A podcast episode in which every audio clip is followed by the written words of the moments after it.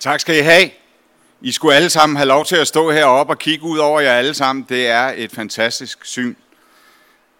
For tre år siden var jeg til min første stafet for livet i Frederikshavn, hvor jeg er født.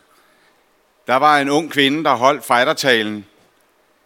Hun havde brystkræft og fortalte sin historie til alle os, der var samlet.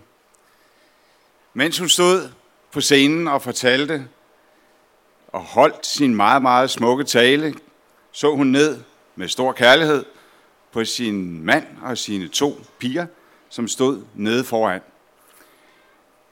Regnen dalede som sagt ned, og pludselig midt i det hele skilte skyerne. Solen brød frem, samtidig med, at regnen stadigvæk dalede stille. Og for mig står det stadigvæk som et eksempel på, hvad stafet for livet kan. Hvad stafet for livet er. Det handler om lys og mørke.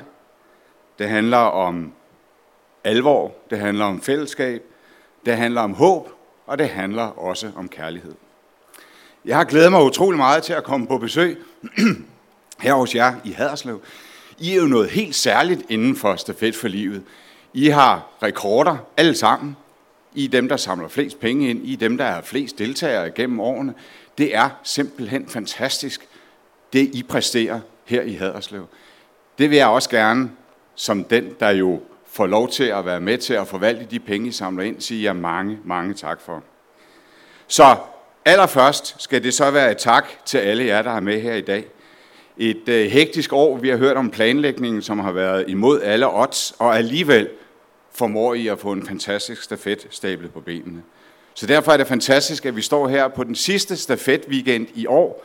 En stafet sæson, som startede allerede tilbage i maj, og som alle steder i Danmark har været anderledes end den plejer. Men ingen steder, ingen steder i Danmark er det lykkedes på så kort tid at stable en så fantastisk stafet på livet på benene som her. Det lykkedes jeg at samle rigtig mange deltagere og skabe en stafet med gejst og fællesskab i de aller, aller smukkeste rammer her i Damparken. Og jeg har forstået, at Stafet for Livet også fylder hele Haderslev med den flotte genforeningsportal, som er blevet pyntet i Stafet for Livets farver. Jeg ved også, at butikkerne i gågaden støtter om jeres arrangement og gør reklame, og der er arrangeret marked og andevedløb og så videre for at få så mange som muligt til at bakke op om Stafet for Livet. Det viser jo også, hvad I kan her i Haderslev. Det er imponerende, og det er vigtigt. Fordi stafet for livet handler også om noget, som vi ikke må glemme. Måske ikke mindst i en hverdag, som har været præget af vaccinationer, corona og restriktioner igennem ganske lang tid. Stafet for livet handler om at vise for jer fightere, som er æresgæsterne, æresdeltagerne, at vores, kraft, vores kamp imod kræft fortsætter.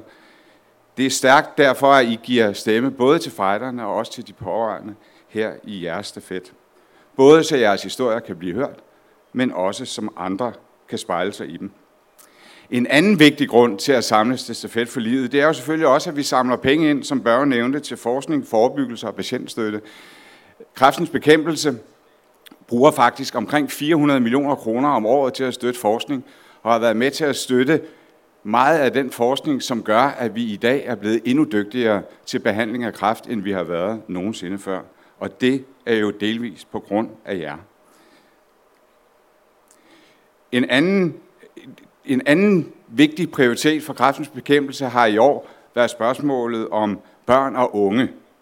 Derfor har vi en helt særlig fokus i år, også måske fordi der er valgkamp med kommunalvalg og regionsvalg, og vi vil gerne sætte børn og unge på dagsordenen. Fordi det er sådan, at i Danmark er der omkring 6.000 børn og unge, der hvert, er, hvert år oplever, at en af deres forældre får konstateret kræft. 24.000 børn bor der i Danmark, der lever med en kræftsyg forælder, og de børn oplever jo stor usikkerhed med de forandringer, de oplever, både for den syge i familien og i deres hverdag. Vil far dø af sin sygdom? Hvorfor ser mor ud, som hun gør? Hvornår kommer hun hjem fra hospitalet?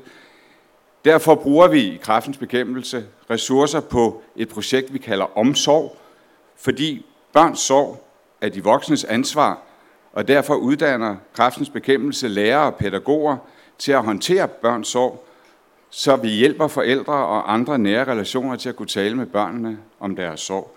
Det er en indsats, som I også med jeres stafet er med til at støtte.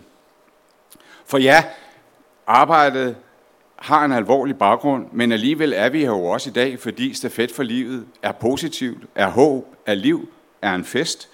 En fest, hvor vi fejrer livet og hylder ikke mindst vores fejdere. Og det er en holdaktivitet. Det er der, hvor alle holddeltagerne viser, at I står sammen, både med jeres deltagergebyr, med alle de kreative måder, I har samlet penge ind på.